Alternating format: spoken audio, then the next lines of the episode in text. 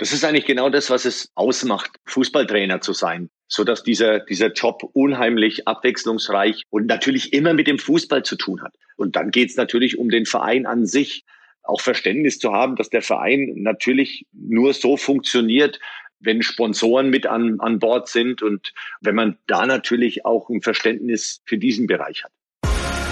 Der Sponsors-Podcast im Dialog mit Sportlern, Unternehmern und Visionären über das Milliarden-Business Sport.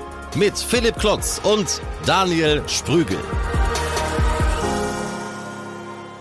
Hallo und herzlich willkommen zum Sponsors-Podcast. Schön, dass ihr wieder mit dabei seid und zuhört. Heute rede ich mit Achim Beierlorzer. Ja, genau der, äh, der Trainer von Mainz null fünf. Aber Achim hat eine ganz besondere Vita und äh, deswegen habe ich mich mit ihm unterhalten. Ähm, er ist nämlich nicht ein Urgestein der Bundesliga, sondern äh, hat eine ganz besondere Vita. Man könnte sie so äh, umschreiben, vom Lehrer zum Bundesliga-Trainer, denn er war in seiner ja, fränkischen Heimat über zwanzig Jahre lang Lehrer, war vor zehn Jahren noch in der Kreis- bzw. Bezirksliga als Trainer am Wirken und hat dann einen kometenhaften Aufstieg über Ausbildungen beim D F B mit der B- und A-Lizenz, äh, über Stationen unter anderem auch bei R B Leipzig und Regensburg, äh, Greuther Fürth, dann über Köln nach Mainz, jetzt ein etablierter Trainer in der Bundesliga, und mit ihm spreche ich darüber, ja, was das mit ihm gemacht hat, wie er heute noch äh, von seinen Lehrertätigkeiten profitiert, äh, wie er das Sportbusiness äh, wahrnimmt, wie er sich vermarktet, warum er jetzt äh, seit kurzem auch mit einer Agentur zusammenarbeitet, warum er dennoch nicht die Zeit findet oder noch nicht die Muße findet, sich mit Social Media auseinanderzusetzen, und wie er seine Rolle interpretiert im Trainerteam. Also ganz viele spannende Themen, mal wieder ein bisschen anderes Thema, kein, kein Hardcore-Sport-Business-Thema, sondern eher auch mal wieder von einer inspirierenden Persönlichkeit, einem Bundesliga-Trainer, der da momentan im Druck und im Wind steht und mit einer besonderen Vita. Mir hat es sehr großen Spaß gemacht. Hört mal rein. Bevor wir jetzt dann direkt reingehen in den Podcast, noch ein Hinweis in eigener Sache. Ich hoffe, ihr habt es schon mitbekommen. Wir veranstalten wieder einen Spobis, und zwar den Spobis Gaming Media.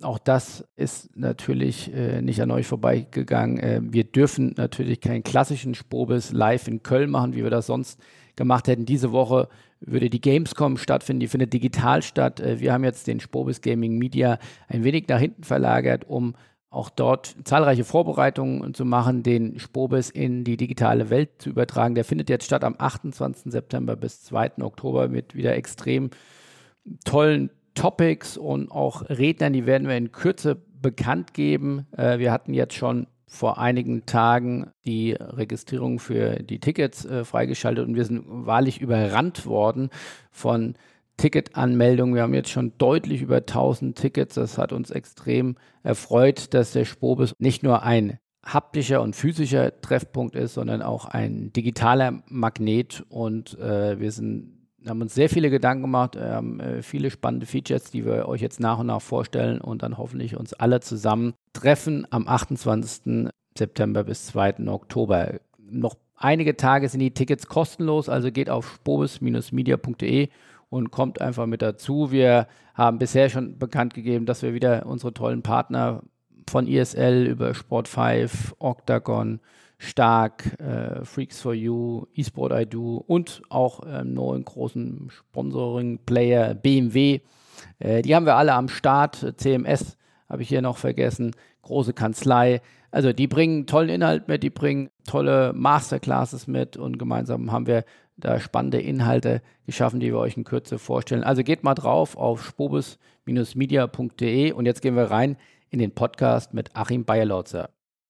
Hallo Achim, äh, wir wollen heute auf deine äh, ja, spannende, verrückte äh, Trainerkarriere gucken, aber natürlich auch auf die Rolle des Trainers in der Fußball-Bundesliga und was das alles mit äh, Sportbusiness natürlich auch zu tun hat. Aber zunächst mal ein Blick auf deine Karriere. Vor rund zehn Jahren warst du noch äh, Trainer äh, des S V Klein-Sendelbach in der fränkischen, anfangs Kreisliga, dann äh, Bezirksliga. Heute etablierter Bundesliga-Trainer bei Mainz null fünf. Äh, nimm uns doch mit auf diese ja, verrückte Reise. Äh, was ist in den letzten zehn Jahren passiert?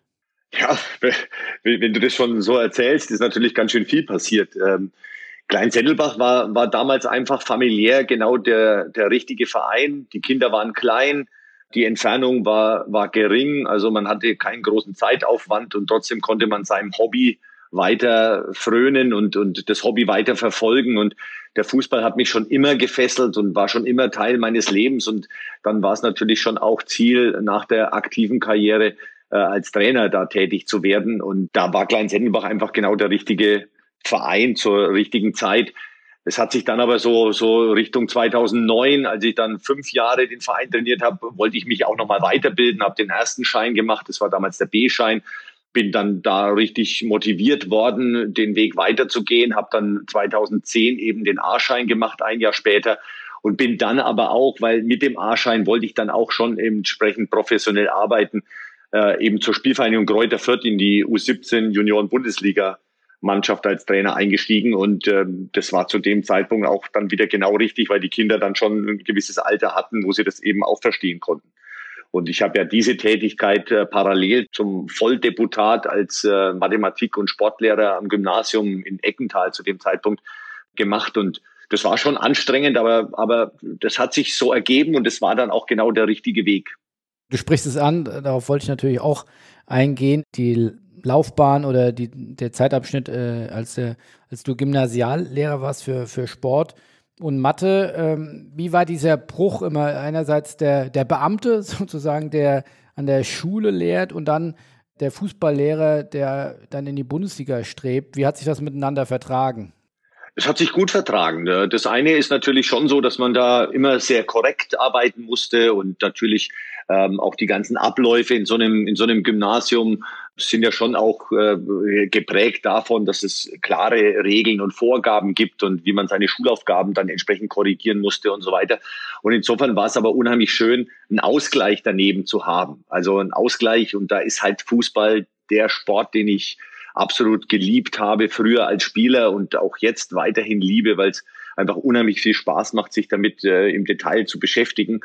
Dann hat es sich natürlich schon auch ergeben, dass äh, auf der einen Seite lehrt man Mathematik und Sport äh, für die Schüler, und äh, dann vermittelt man ja auch äh, gewisse Themen in der Sportart, die man eben entsprechend äh, unheimlich gern mag, an junge, talentierte äh, Spieler. Und das war in der U siebzehn bei Spielvereinigung Greuther Fürth einfach der Fall, und das war dann auch so, dass das mich so motiviert hat, dass ich dann ähm, nach drei Jahren gesagt habe, ich möchte die bestmögliche Ausbildung jetzt auch machen. Ich hatte den A-Schein und habe dann eben danach gestrebt, in irgendeiner Art und Weise das mit der Schule, mit der Familie so zu organisieren, dass ich dann auch während der, der Schulzeit, und dieser Fußballlehrer, der beginnt ja im, im März, äh, das war also schon organisatorisch eine, eine sehr schwierige Situation, das so zu organisieren, dass ich aus der Schule dann raus konnte und eben beurlaubt diesen Fußballlehrer machen konnte. Und gab es dann irgendeinen Zeitpunkt, wo du dich jetzt äh, entscheiden musstest, zu sagen, Fußballlehrer oder Lehrerjob? Das war eigentlich auch eine kuriose Geschichte, weil ich bin ja dann ein Jahr beurlaubt worden für den Fußballlehrer. Danach hat sich eine Situation ergeben, wo ich nach Leipzig gegangen bin, mit dem Fußballlehrer auch mal raus aus meiner fränkischen Heimat. Äh, auch das war zum ersten Mal in der Situation der Fall. Da konnte ich mich auch nochmal beurlauben. Dann bin ich Interimstrainer geworden. Da konnte ich dann diese Beurlaubung nochmal verlängern. Aber es war tatsächlich jetzt so, dass letztes Jahr ich mit, mit dem Verantwortlichen vom Ministerium, vom Bayerischen Kultusministerium vereinbart habe, dass es jetzt also keine Verlängerung mehr gibt, sondern ich müsste mich jetzt entscheiden, ob ich eben aus dem Beamtenstatus rausgehe. Und dann kann ich natürlich weiter Trainer sein oder ob ich wieder zurück in die Schule gehe. Aber mit der Situation, dass ich natürlich letztes Jahr die Chance bekommen habe, in die Bundesliga als Trainer einzurücken, war das natürlich keine Frage. Dann habe ich den Beamtenstatus letztes Jahr eben niedergelegt. Das heißt immer noch Kontakte zum ehemaligen Kollegium, oder ist das jetzt eine komplett andere Welt? Also es ist eine komplett andere Welt, aber es ist ja so, ich war ja, ich war ja zwanzig Jahre Lehrer und äh, war jetzt an der Schule in Eckenthal fünfzehn Jahre tätig. da haben sich natürlich einfach Freundschaften entwickelt und die bleiben. Also mit denen bin ich ständig auch noch im Kontakt und äh, die sind ja auch sehr interessiert, was, was da meine Tätigkeit jetzt betrifft und umgekehrt. Mein Jüngster ist jetzt gerade aus meinem Gymnasium als Abiturient ausgeschieden, aber da war natürlich auch der Kontakt immer da über meine, über meine Kinder und jetzt aber natürlich schon auch noch zum Kollegium.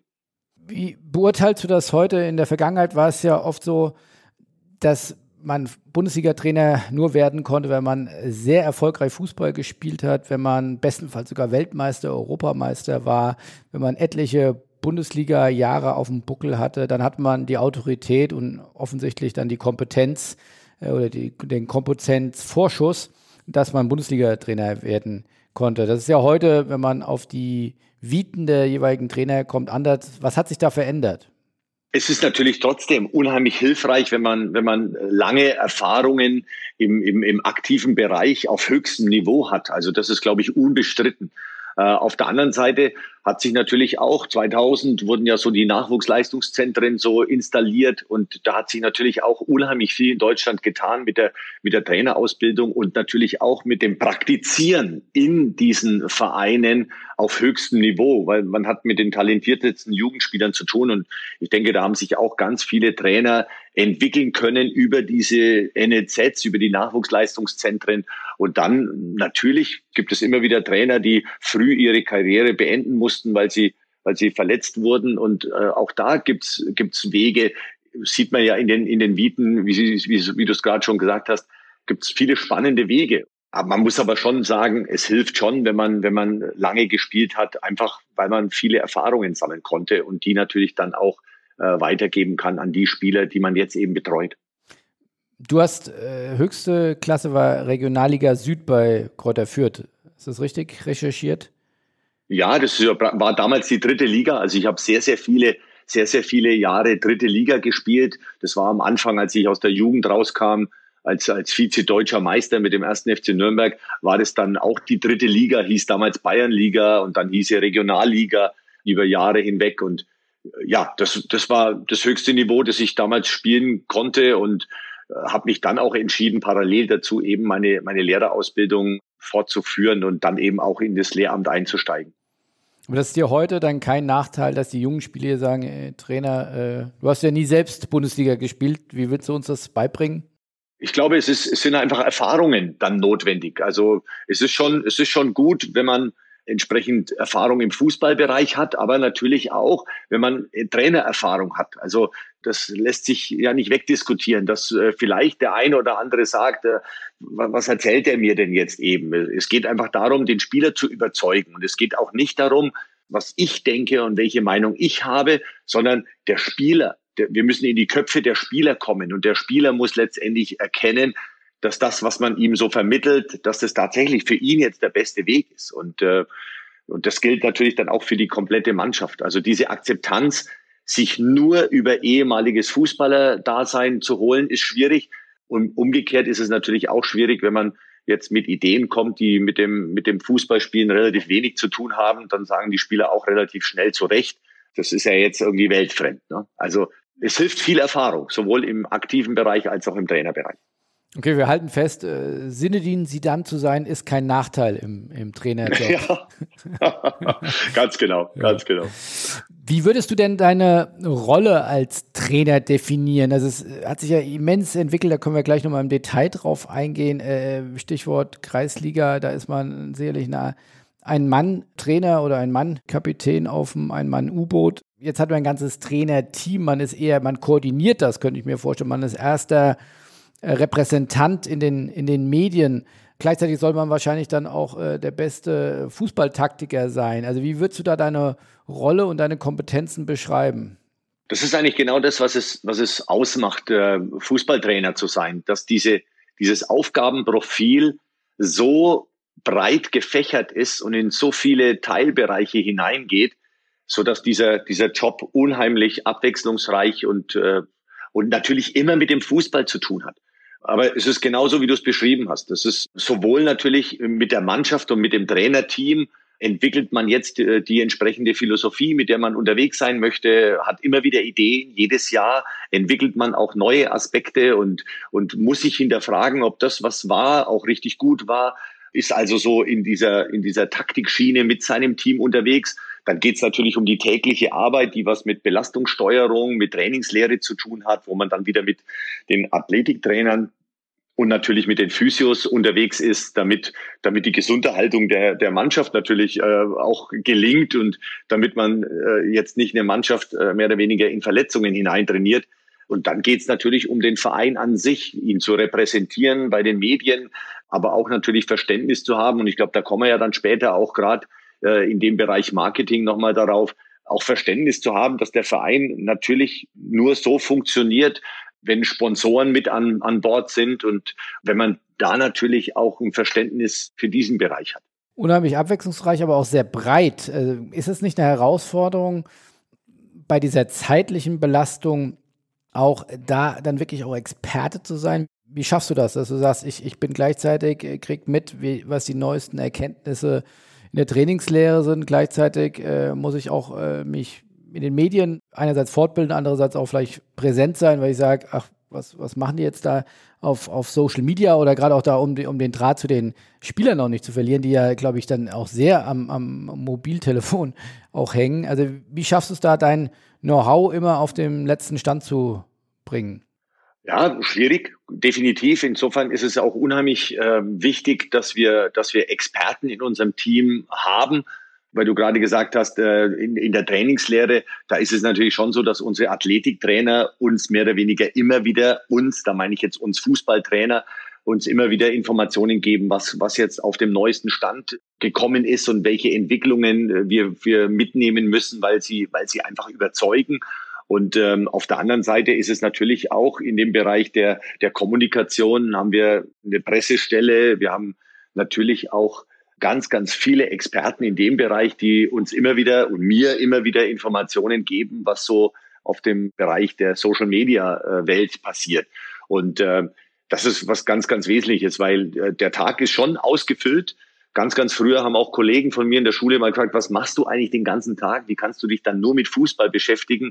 Aber es ist eben nicht nur Fußball, sondern es ist, es ist unheimlich viel drumherum und es ist, es ist sehr breit gefächert und ähm, wir brauchen diese ganzen Mitarbeiter in so einem Team und in so einem Verein tatsächlich, um eben genau diese Expertise herauszukitzeln. Wie groß ist dein Trainerteam oder wie hat sich das entwickelt? Ich bin ja alleine nach, nach Mainz gekommen und ähm, wir hatten hier also schon zwei Co-Trainer und, äh, und einen Videoanalysten. Dann haben wir drei Athletiktrainer und haben drei Physios. Jetzt haben wir sogar einen vierten Physio noch mit da, dazu bekommen. Dann gibt's natürlich in der, in der administrativen einen Teamleiter und äh, dann haben wir noch einen, einen Teamleiterassistenten, der sich dann auch so ein bisschen um, um die, die, die Deutschkurse und letztendlich um Übersetzung kümmert. Also wir sind da schon mit den Zeugwarten, die man natürlich nicht vergessen darf. Und Platzwarten ist das schon insgesamt eine, eine richtig große Gruppe. Und dieser Inner Circle, den haben wir jetzt dann auch so ein bisschen wahrgenommen von der Anzahl, als es dann bei Covid natürlich um diese Testungen ging. Denn da waren am Anfang, hieß es von der D F L, wir sollen also vierzig Menschen äh, genau festlegen, die da getestet werden und haben gemerkt, also bei vierzig, wenn wir schon bei dreißig Spielern sind, dann reichen vierzig Personen also nicht mehr, um den Inner Circle festzulegen. Und also das ist jetzt schon eine ganz schön große Gruppe, über die wir da sprechen. Wie beurteilst du, äh, um, um jetzt mal langsam den Wurf da Richtung auch Business zu finden, ist ja ein ganz wichtiger Teil äh, im, im Fußball-Business ist ja auch, weil du von, oder jetzt gerade die, die Spieler auch ansprichst, äh, der Wert der Spieler und auch mögliche Transfererlöse. Ja, wenn man von der Kreisliga kommt, jetzt in der Bundesliga spielt und, und auch in der Bundesliga hat sich das in den letzten zehn Jahren ja extrem dynamisiert. Wie, wie nimmst du das wahr? Ist das für dich abstrakt oder ist das was, wo du sagst, ja, damit muss ich tagtäglich arbeiten, weil ein wichtiger Teil des Businessmodells von Mainz null fünf ist eben ja auch, Spieler jung zu überzeugen, nach Mainz zu kommen und sie dann für mit einer höheren Wertigkeit dann später auch wieder zu transferieren. Ähm, ohne das würde Mainz null fünf wahrscheinlich nicht in der Bundesliga spielen können. Ist das für dich als Trainer nicht eine, eine große Herausforderung? Es ist ja immer eine Herausforderung, Spieler weiterzuentwickeln und, und am besten natürlich ihren Marktwert zu steigern und ähm, junge Talente eben zu etablierten Bundesligaspielern oder, oder zu Topspielern zu entwickeln. Das ist ja eigentlich immer der, der Anspruch. Wir wollen jeden besser machen und deshalb, deshalb arbeiten wir auch und, und versuchen, wie ich schon vorhin gesagt habe, in die Köpfe der Spieler zu kommen, denn am Schluss muss der Spieler es natürlich umsetzen.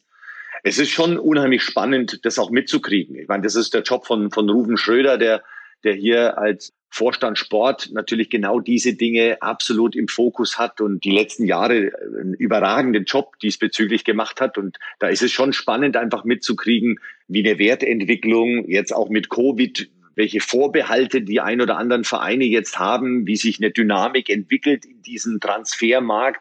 Oder eben, wie sie sich nicht entwickelt. Jetzt war es auch noch spannend äh, zu sehen, dass ja die einzelnen Ligen unterschiedliche ja, Start- und Endzeiten hatten. Und auch da bleibt es jetzt momentan eigentlich noch, noch sehr spannend, wie sich der, der Transfermarkt entwickelt, ob äh, auch bei uns da noch was passiert im Transfermarkt oder ob wir mit der Mannschaft jetzt, die wir jetzt aktuell auf dem Platz haben, auch äh, weiterarbeiten können. Das ist unheimlich spannend. Natürlich ist man schon so, wenn man, wenn man vor zehn Jahren noch in der Kreisliga trainiert hat, dann ist es schon so, da hat man diese ganzen Summen natürlich nur aus der, aus der Entfernung so mitgekriegt. Jetzt ist es real und trotz alledem ist es natürlich für viele Menschen nicht mehr greifbar. Wenn wir, äh, heute habe ich gesehen, Kai Havertz, wenn wir den bei achtzig Millionen Marktwert haben, das ist schon sehr abstrakt. Wie ist es im Trainingsalltag? Kannst du da denn richtig mit den Spielern arbeiten, also Stichwort in den Kopf kommen äh, oder wirbeln auch mehrere Berater immer um die rum und sind beim Training und, und äh, du kannst oder und die sind mit ihren Mobiltelefonen beschäftigt oder mit ihrer Selbstinszenierung. Kommst du noch an die Spieler richtig ran? Also es ist natürlich die, die, die absolute Hoffnung, ja, und daran arbeiten wir auch und deshalb versuchen wir natürlich auch die Rahmenbedingungen für unser Training und für unser Zusammenarbeiten hier im Verein so zu bestimmen. Das heißt, bei uns ist das Handy auch während der, der Zeit, wie Sie hier am Gelände arbeiten, ist das Handy auch, auch weg. Also, weil wir natürlich genau das wollen, dass die Spieler sich fokussieren und dass sie eben nicht abgelenkt werden von dem, was wir mit ihnen bearbeiten wollen. Und auf der anderen Seite ist es ja im Interesse jedes einzelnen Spieler, sich weiterzuentwickeln, besser zu werden, mit der Mannschaft, mit dem Team noch besser zusammen zu funktionieren. Und daran arbeiten wir tagtäglich. Und deshalb ist es auch schon so, dass eigentlich jetzt hier, natürlich auch geschuldet momentan durch, durch Covid, wir eine unheimliche Ruhe haben, mit der Mannschaft zu arbeiten. Also es sind, es ist ganz wenig Presse da und es ist auch letztendlich insgesamt sind Berater natürlich momentan gar nicht zugelassen hier. Also insofern ist das, ist das momentan ein, ein sehr gezieltes, ruhiges und fokussiertes Arbeiten. Und ich glaube, das ist auch unheimlich wichtig für die Spieler. Wie wurdet ihr denn von der Pandemie betroffen? Jetzt, wir wissen alle um die Geisterspiele, aber wie hat euch das dann konkret im Arbeitsalltag, Stichwort Quarantäne, Stichwort Hygienekonzepte, wie habt ihr das wahrgenommen? Prinzipiell, wenn man das mal, wenn man das so, so für einen nochmal Revue passiert, ist es natürlich schon sehr, sehr überraschend gewesen, dass diese, dieser erste Spieltag, der dann praktisch äh, abgesagt wurde, das war unser Köln-Spiel, äh, das war schon so, dass wir, dass wir da äh, dann auf einmal mitgekriegt haben, was für eine, was für eine Tragweite diese Covid neunzehn Erkrankung mit sich bringen kann. Und ab dem Zeitpunkt war es uns auch klar, dass wir jetzt nicht mit dem Training normal weitermachen können, äh, wenn, wenn Spiele in der Bundesliga abgesagt werden, und zwar komplette Spieltage. Ab dem Zeitpunkt sind wir dann auch ähm, erstmal für eine Woche in die Quarantäne gegangen, in die häusliche Quarantäne, haben also Homeoffice gemacht. Jeder ist dann eben zu seiner Familie nach Hause und das haben wir dann insgesamt drei Wochen äh, immer wieder Woche für Woche verlängert. Die Spieler haben Trainingspläne gekriegt, weil sie ja praktisch individuell laufen konnten und, und dann haben wir so ein paar Challenges auch gemacht, damit wir vom Kopf her irgendwo in diesem Leistungsgedanken drin bleiben. Dann kam ja die Phase, wo wir praktisch in Kleingruppen mit einem ganz speziellen Konzept, wir haben praktisch alle Umkleidekabinen in, der, in unserem Trainingszentrum dann mehr oder weniger besetzt und, und haben in Kleingruppen, also das waren immer sechs Spieler in einer ganz großen Kabine und haben das dann, ich glaube, sechs bis sieben Wochen haben wir dann in Kleingruppen trainiert, aber da waren ja immer noch keine Wettkämpfe da, wir durften ja keine Zweikämpfe führen. Es musste also immer die, die Distanz gewahrt werden. Das war also schon auch eine Phase, Woche für Woche immer wieder auch die Spieler zu motivieren. Auch da hat man gesehen, der eine kommt leichter damit zurecht, der eine hat es ein bisschen schwieriger, damit zurechtzukommen. Aber im Großen und Ganzen sind wir durch diese Phase unheimlich gut durchgekommen. Und dann hat sich ja wieder angedeutet, dass es wieder losgehen könnte mit den Konzepten der D F L. Und dann hat man eineinhalb Wochen und dann, und dann ging dieses Spiel Köln eben entsprechend in die, in die Umsetzung wieder. Es war schon auf der einen Seite interessant, weil man sich natürlich komplett neu erfinden musste in, in, in Trainingsformen. Und auf der anderen Seite war es natürlich auch etwas, wo wir alle wussten, das hat jetzt noch keiner so erlebt. Da gibt es kein Patentrezept, da muss man kreativ sein, da muss man als, als Team, sowohl die Mannschaft als auch der, der Verein an sich, viele Dinge bewältigen, die natürlich wir gehofft haben, gar nicht bewältigen zu müssen. War das ein Vorteil für euch, dass ihr ja so prekär im Abstiegskampf wart, weil die Spieler wussten, wenn es jetzt wieder losgeht, wir haben da keinen Puffer, wir müssen ab Minute eins liefern. Das waren ja vielleicht für Mannschaften, die im gesicherten Mittelfeld gestanden äh, sind, deutlich schwieriger, diesen Druck vielleicht zu vermitteln. Ja, wobei wir in der Phase, in der Phase, wo wir immer nicht wussten, geht's denn los und geht's nicht los und wie, wie schaut's da aus, haben wir natürlich jetzt schon auch versucht, eine gewisse Lockerheit mit, mit reinzubringen und eher eine Eigenmotivation darzustellen, damit die, die, die Spieler sagen, okay, ich nütze diese Situation jetzt, um an, an meiner Performance, an meiner Athletik, an meiner Technik, an den Aspekten zu arbeiten. Und das war, war schon auch interessant zu sehen, wie es dem einen oder anderen Spieler eben besser und, und weniger gut gelungen ist, äh, da im Detail dran zu arbeiten. Aber als es dann wieder losging, war natürlich sehr, sehr schnell, und das ist bestimmt auch der Situation geschuldet, war unheimlich schnell dieser, dieser Fokus wieder da. Und wir wollten natürlich diese neuen restlichen Spiele äh, so angehen, dass wir da, dass wir sofort, sofort in die, in die, in die Schlagdistanz kommen und sofort Punkte holen für, für unser Ziel. Wie muss man sich das vorstellen, wie autark so, eine, so ein System Sport in, innerhalb von einem Verein arbeitet? Also ist es autark oder, oder sind da ständige Abstimmungen auch mit anderen Abteilungen? Man kennt aus jetzt der Perspektive des Sportbusiness, dass ich ja dann doch mehr, ich will gar nicht sagen vertrete oder zumindest Einblick habe, dass viele Trainer zumachen oder es natürlich nicht in ihrem Sinne ist, zu sagen, ich muss hier sehr, sehr viele Spieler abstellen, ich muss mich hier nach Vermarktungsgesichtspunkten ähm, orientieren. Sie würden am liebsten äh, nur äh, sich auf den Fußball konzentrieren. Auf der anderen Seite steht der kommerzielle Aspekt. Äh, die Spieler, aber sicherlich auch die Trainer verdienen gern gutes Geld. Äh, das muss ja irgendwo herkommen. Wie handelt man, wie ist dein Blick auf diesen Balanceakt in jedem Verein? Dieser Begriff äh, autark, den hätte ich jetzt nämlich einfach auch schon in Frage gestellt, weil es ist ja schon klar, dass man Verständnis für diese Gesamtsituation haben muss. Also man kann nicht hergehen und kann sagen, ich möchte in der Bundesliga äh, Trainer einer Bundesligamannschaft sein, aber ich möchte mich nur um Fußball kümmern und möchte alles andere ein, am liebsten, am liebsten gar nicht machen und, und wegsperren, weil das funktioniert ja nicht. Man muss ja wissen, worauf man sich einlässt, und wenn man das eben weiß, dann dann ist vor allem jetzt für den Verein an sich, ist die Repräsentation dieses Vereins mit Sponsoraktivitäten, aber auch mit unseren Fans, das ist ja unheimlich wichtig, dass wir da präsent sind und dass wir uns da offen zeigen. Denn genau dafür machen wir es ja, für unsere Fans und natürlich auch dafür, dass wir vielleicht Markenbotschafter für Mainz sind und natürlich auch dadurch für Sponsoren attraktiv sind. Und insofern ist das also immer wieder ein Geben und Nehmen, und ähm, wichtig ist immer der Dialog. Und da haben wir in Mainz hier eine ganz, ganz tolle Absprache äh, mit unserer Marketingabteilung, mit den Abteilungen, die, die für uns Gelder generieren, mit der Geschäftsstelle an sich. Da ist großes Verständnis, und äh, das fordern wir natürlich auch von den Spielern ein, dass, dass da der Respekt und, und, und das Verständnis da ist. Und das, was wir natürlich immer machen, ist, wir versuchen immer, in Anführungszeichen, diese Belastung, diese zusätzlichen Termine, die, die für die Spieler wichtig sind und, und, und halt einfach auch kommen, dass wir die schön verteilen, dass also nicht ein Spieler jetzt ständig bei irgendwelchen Events ist und, und ein anderer Spieler gar nie, sondern dass wir das sauber verteilen, sodass das auch Teil ihres Berufs ist und Teil meines Berufs auch natürlich ist, bereit zu stehen und, und diese Aufgaben ebenfalls zu erfüllen. Können wir das ein bisschen konkreter äh, vielleicht nochmal machen? Also wie, wie häufig müssen Spieler oder sind in, in einem Regelbetrieb dann abgestellt? Das heißt, es müssen Spieler zu äh, in die V I P-Loge, um dann vielleicht nochmal einen Talk zu machen nach dem Spiel? Oder gibt es mh, regelmäßige Workshops auch? Oder äh, gibt es andere Dinge? Wie, wie findet da dieses Ineinandergreifen von Marketing und, und, und Sport statt? Ich kann ja aus der letzten Vergangenheit oder aus der, aus der Aktualität jetzt vielleicht das ein oder andere Mal, mal erwähnen.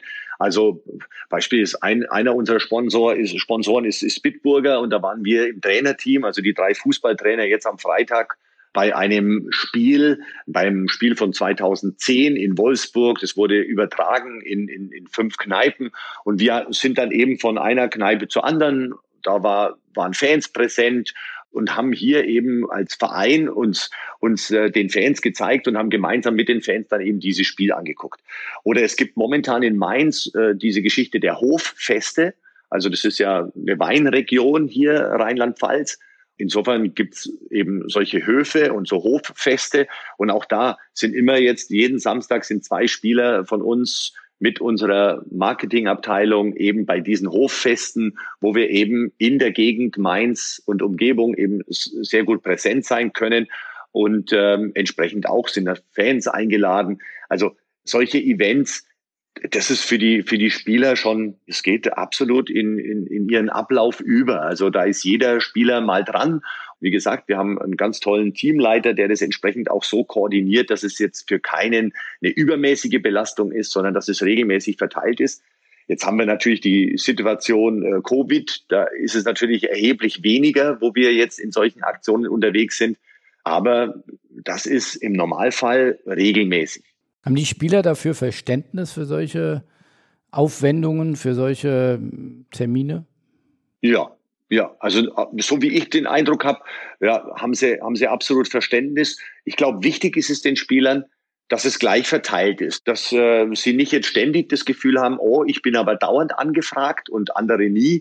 Ich glaube, das ist es, das ist wichtig für sie. Und dass es auch mal die Möglichkeit gibt zu sagen, ah, der Termin ist mir jetzt nicht ganz so recht, kannst du mich bei einem anderen Termin einplanen? Ich glaube, das sind zwei Aspekte, die den Spielern wichtig sind, dass es also mit einer sauberen Absprache abläuft, möglichst frühzeitig natürlich auch. Und da ist aber unser Verein in der Planung sehr, sehr gut und auch natürlich in der Umsetzung, wie ich es gerade schon gesagt habe, dass man das wirklich gleich verteilt. Das wird hier sehr gut praktiziert. Wie lange sind die Spieler dann beim, beim Verein vor Ort? Also da gibt es ja auch vor Jahren mal die, diese Grundsatzdiskussion. Ich glaube, Jürgen Klinsmann hat damit angefangen zu sagen, man muss acht Stunden am Tag dann wie jeder andere Arbeiter dann auch bei der Firma sein oder bei, bei dem Verein sein. Das Training dauert ja in der Regel wahrscheinlich, wenn man einmal am Tag trainiert, eher nur zwei, drei Stunden.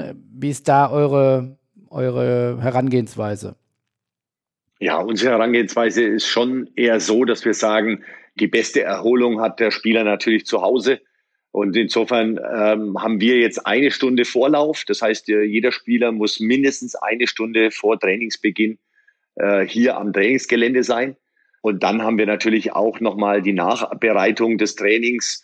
Da sprechen wir auch von einer guten Stunde. Das ist aber jetzt nicht so wie, wie die Stunde vorher, die ist, die ist wirklich Pflicht. Da muss jeder da sein. Eine Stunde danach, das kontrollieren wir jetzt nicht, aber es wird natürlich nachgearbeitet mit den Athletiktrainern. Dann ist noch Pflege an, angesagt und, und manch ein Spieler ist natürlich dann noch zwei, drei Stunden danach da und, und der andere ist dann nur eine Dreiviertelstunde noch danach da.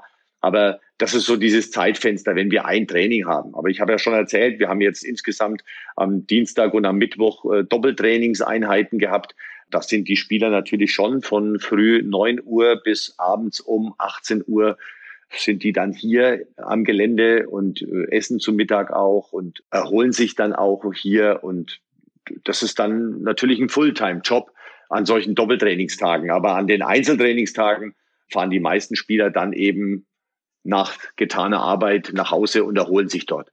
Hat sich da an der Art des Trainings oder auch an der Belastung in den letzten Jahren was signifikant geändert? Also was jetzt dann vorher in, in Köln, davor in, in Regensburg, aber hast natürlich wahrscheinlich auch auf dem Top-Level, spätestens bei deiner Ausbildung dann zum, zum A-Lizenz-Trainer, das ja auch verfolgt. Äh, gibt es da einen stetigen Weiterentwicklung oder ist das so, jetzt haben wir das Limit erreicht?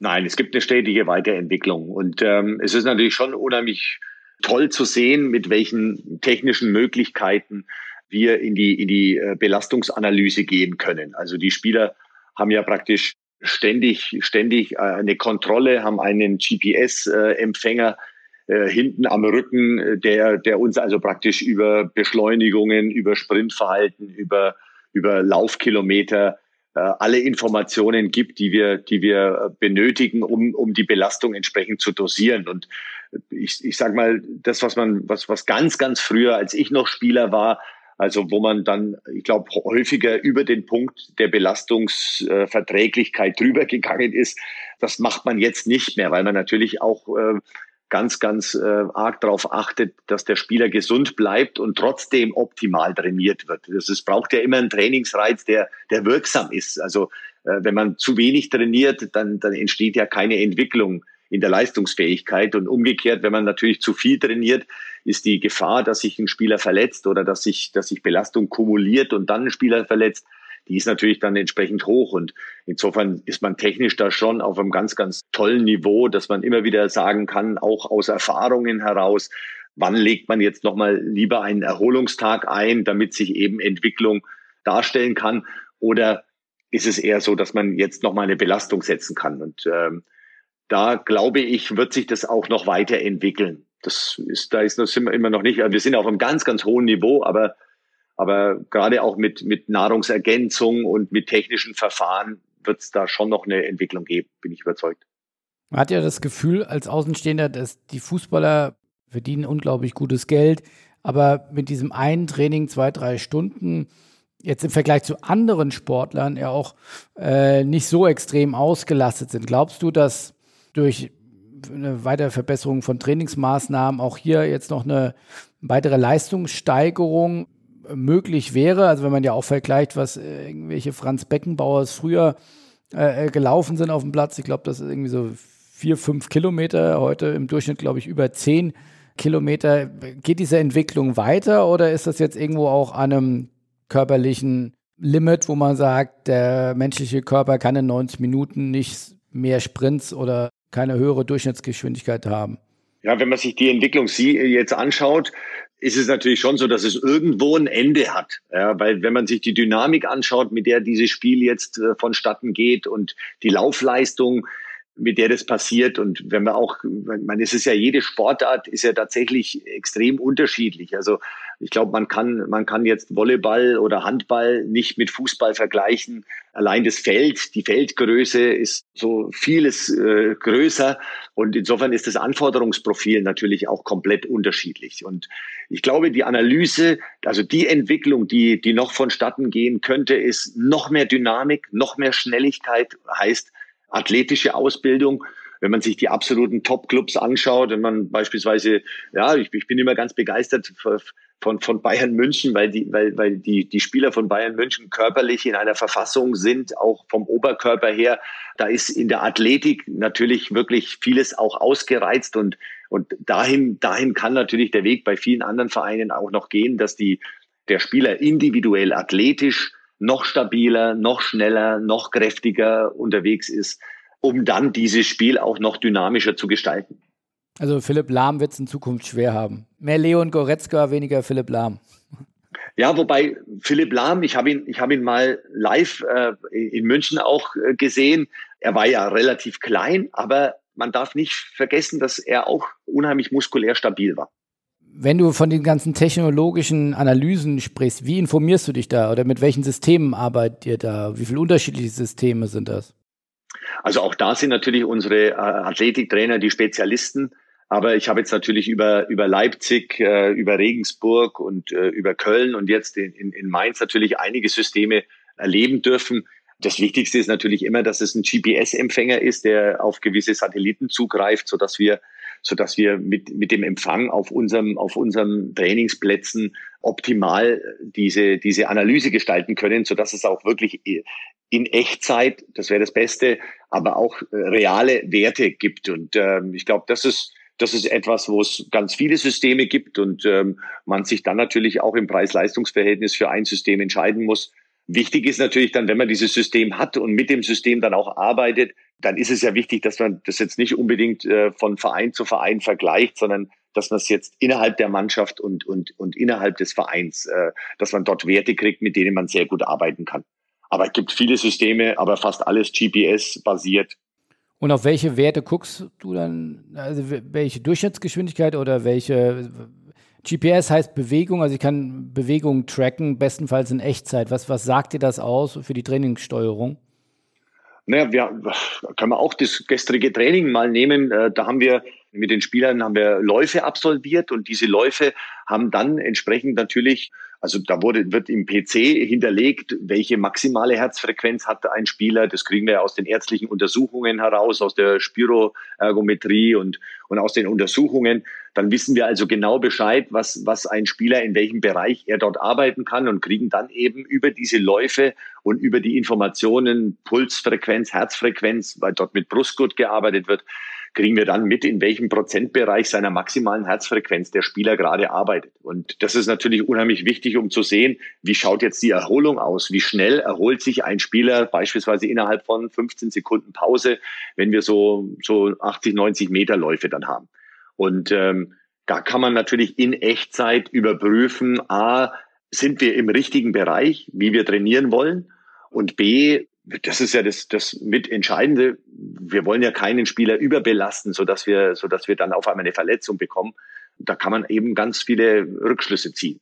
In der normalen Trainingsleistung sagen wir, welche Gesamt, welches Gesamtvolumen hat jetzt ein Spieler absolviert, wie viele Sprints hat er in, in dieser Zeit gehabt und wie viele schnelle Läufe und Abstopp- und Antrittbewegungen. Das sind so die, die wichtigsten Aspekte. Und auch da muss man sich natürlich sein Training anschauen. Wenn wir eher in kleinen Feldern arbeiten, sind natürlich Abstopp- und Antrittbewegungen eher vorhanden als Sprints, weil man muss ja erstmal in diesen in diesen Geschwindigkeitsbereich kommen, dass man über einen Sprint spricht.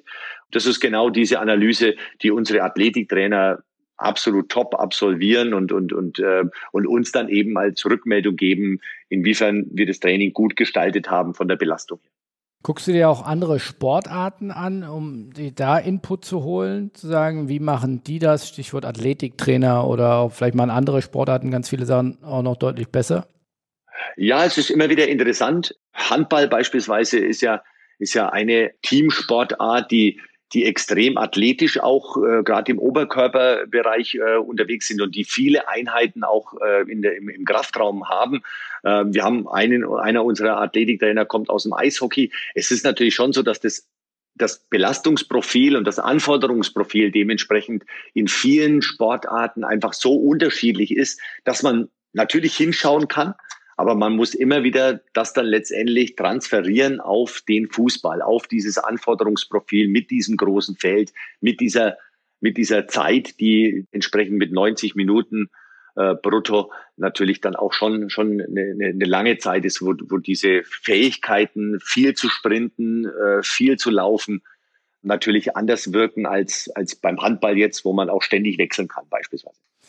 Wie nimmst du die Relevanz von Social Media wahr, gerade auch bei deinen Spielern? Ist das äh, mittlerweile auch dann viel Inszenierung? Ich glaube, da wird ja auch viel in den Medien drüber diskutiert, dass das alles nur noch Ich-A Gs sind und keine Mannschaft mehr. Wie nimmst du das wahr? Also das ist, das ist natürlich eine Entwicklung, die in unserer Gesellschaft ja, ja ganz äh, extrem präsent ist. Und insofern ist es natürlich, wenn es in unserer Gesellschaft extrem präsent ist, ist es auch bei unseren Spielern so. Ich muss aber gar nicht sagen, dass, dass wir jetzt da über eine Ich-A G sprechen oder über eine, über eine Präsentation, sondern es ist einfach gang und gäbe, dass man, dass man heutzutage erzählt, dass man jetzt hier beim Essen war und dass man, dass man hier spazieren war. Also das, das ist halt momentan so in unserer Gesellschaft und insofern sind wir da im Fußballbereich nicht anders unterwegs als jeder, jeder normale Mensch heutzutage. Ich muss sagen, also ich habe keine Zeit, jetzt äh, so, so Profile wirklich äh, zu pflegen. Und insofern bin ich jetzt da gar nicht so unterwegs in diesen, in diesen Social-Media-Bereich. Aber, aber das muss ja jeder auch für sich selber entscheiden. Wenn da auch Aktivitäten dann äh, vom Verein gestartet, also da gibt es ja wahrscheinlich nicht nur Schnittstellen zu Marketing, sondern auch Schnittstellen zur, zur Kommunikation. Also man will ja mit den Fans kommunizieren über die Spieler. Das findet zu großen Teilen ja auch in Social Media statt? Ja, das ist ja vom, von Vereinsseite her ist das ja ganz wichtig, weil, wie ich gesagt habe, das ist ja in unserer Gesellschaft absolut präsent. Und für uns als Verein ist das, ist das natürlich auch wichtig, weil wir da natürlich unsere Fans erreichen können und weil wir dort natürlich auch gewisse Dinge posten und gewisse Dinge in die Öffentlichkeit bringen. Von der Seite her finde ich das ja absolut notwendig, weil man einfach mit dem Puls der Zeit geht. Und unsere Spieler gehen auch mit dem Puls der Zeit und trotzdem informieren wir sie natürlich schon auch darüber, dass das, was sie posten, natürlich auch das ist, wie sie in der Öffentlichkeit dann entsprechend wahrgenommen werden. Das ist ja etwas, was ja jeder bei jedem Post sich entsprechend überlegen muss. Für mich ist es jetzt persönlich, ist es so, dass ich natürlich die Präsenz unseres Vereins absolut unterstütze, aber ich jetzt nicht einen eigenen Facebook-Account habe. Es ist sicherlich interessant, aber ich habe die Zeit einfach nicht, dort dann auch wirklich regelmäßig präsent zu sein und das zu pflegen.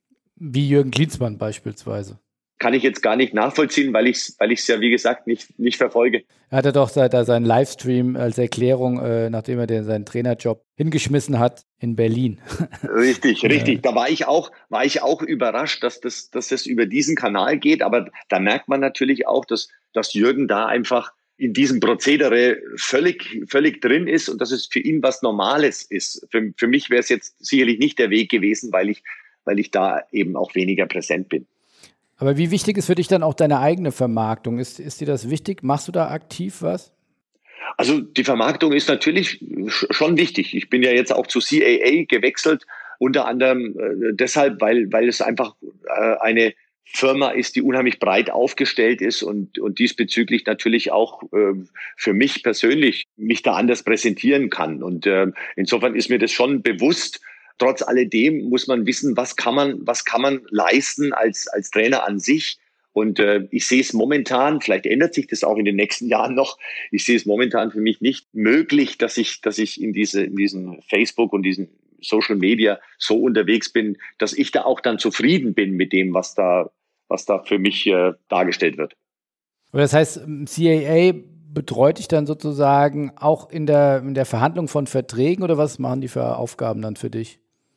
Ja, ab jetzt. Ich bin ja jetzt da erst seit, seit, ähm, ja, seit ein paar Monaten bei, bei C A A, aber alles, was jetzt in Zukunft an Verträgen kommt und was natürlich dann auch an, an Betreuung kommt, an Informationen, wie man, wie man letztendlich sich auch äh, als Trainer weiterentwickelt, als, als Person der Öffentlichkeit weiterentwickelt, das ist jetzt, ähm, und das hat sich auch ganz gut angetan schon, ist das jetzt eben etwas, wo mich C A A betreut. Gibt es so das Vorbild, nach dem du strebst, wo du sagst, im, im Trainerbereich, wo man sagt, äh, soll ja mal einen Vorgänger in Mainz gegeben haben, der jetzt ganz erfolgreich oder den einen oder ja, ja. anderen.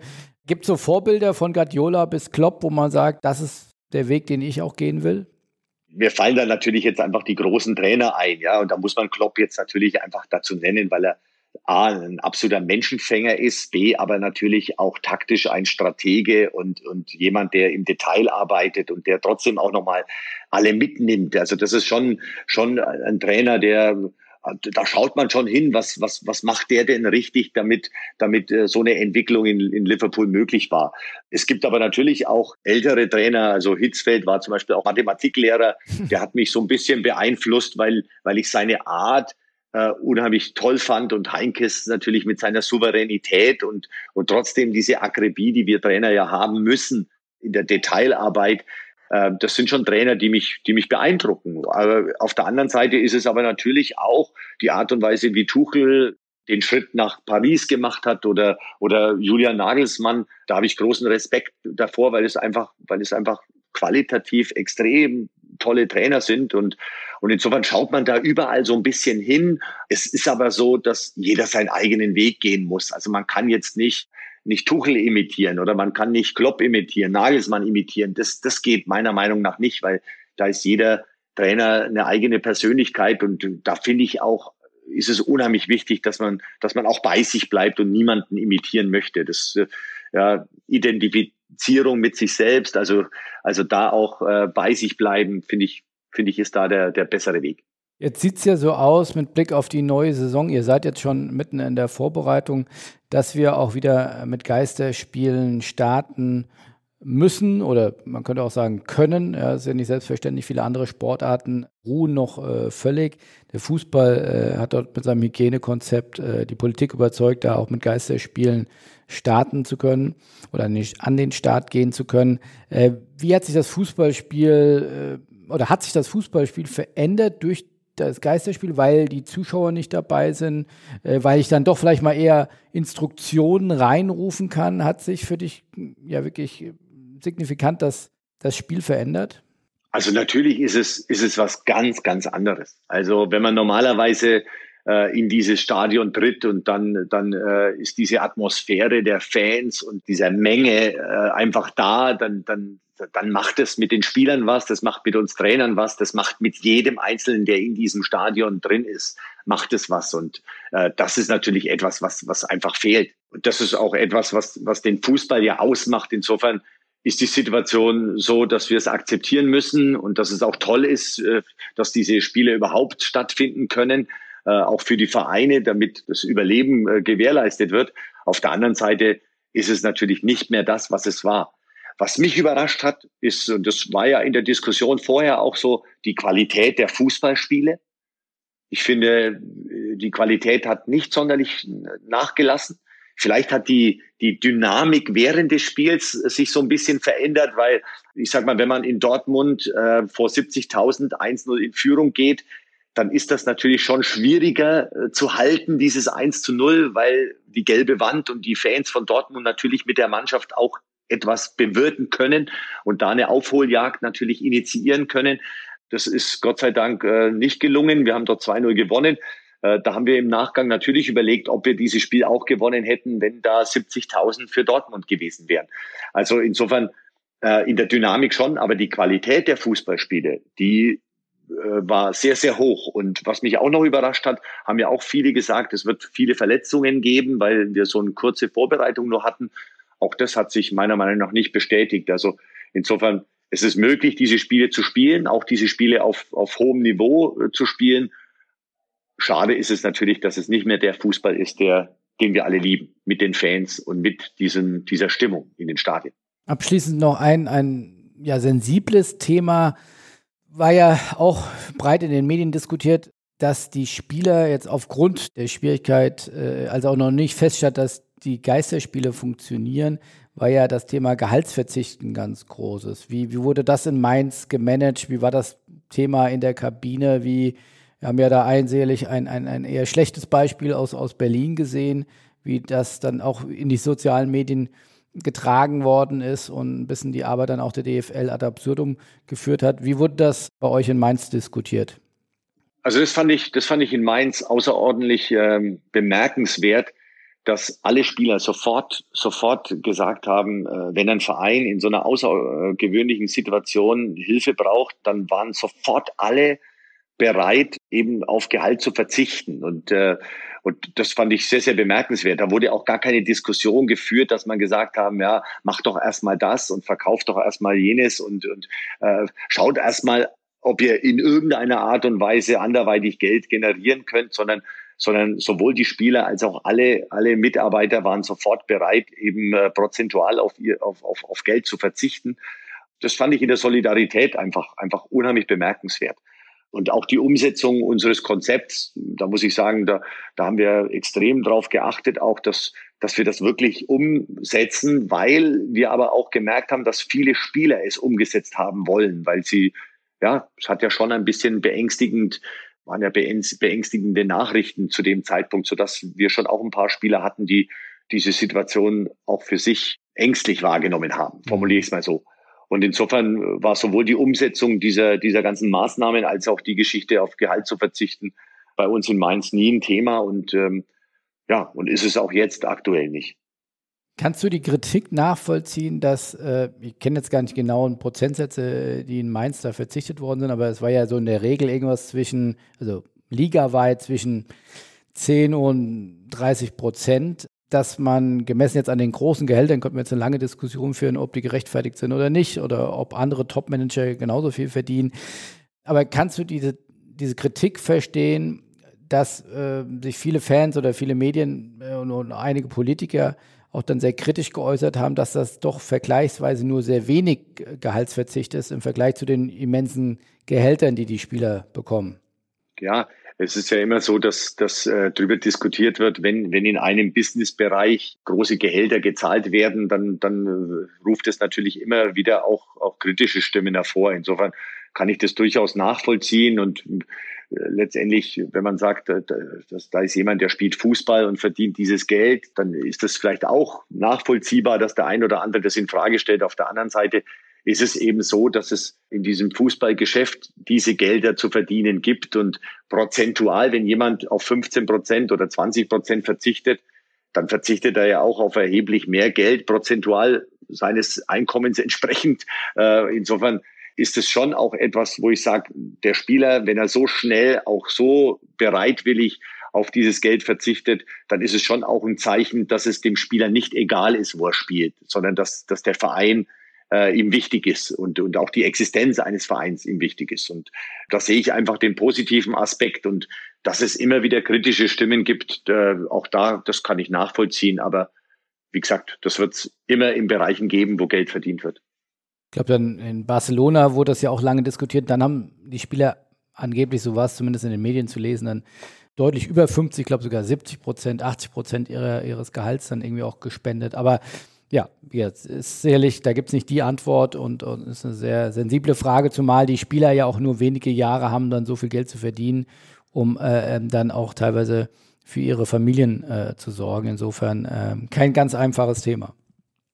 Nee, sicherlich nicht, weil es ja auch gerade, äh, man ist ja dann Fußballspieler, wenn, wenn andere, äh, ich sag mal, sich darum kümmern, ihre Ausbildung für die, für die kommenden Jahre zu, zu erzeugen. Das kann der Fußballspieler nur bedingt. Aber wie, wie schon gesagt, das Verständnis für, für die großen Gehälter und, und für die teilweise auch nicht mehr nachvollziehbaren Gehälter für, für, für einen Arbeiter oder einen Angestellten, die kann ich schon nachvollziehen. Okay. Dann vielen Dank für die, für die Einblicke mitten in der, in der Vorbereitung für die, für die neue Saison. Und äh, dann drücken wir hier die Daumen. Wir sind ja selbst in Mainz auch, auch groß geworden, Sponsors in Mainz gegründet. Insofern, ich habe da studiert. Äh, ist auf jeden Fall eine große Verbundenheit dazu da, aber drücke die Daumen, dass es äh, wieder ein Jahr äh, Klassenerhalt äh, bleibt oder vielleicht sogar mehr. Und äh, vielen Dank für deinen offenen Blick und dein offenes Visier äh, über eine, ja, eine tolle Reise vom, vom Kreisliga-Trainer zum Bundesliga-Trainer, aber auch ja, spannende Einblicke in, in viele Themen links und rechts davon. Vielen Dank, Achim, und, und ja, euch noch alles Gute in den nächsten Wochen und Monaten. Ja, herzlichen Dank. Danke, Philipp, für das angenehme Gespräch. Ja, und insofern haben wir, glaube ich, viele Themen beleuchtet. Wunderbar. Okay, bis dahin. Tschüss. Tschüss, Philipp. Ciao.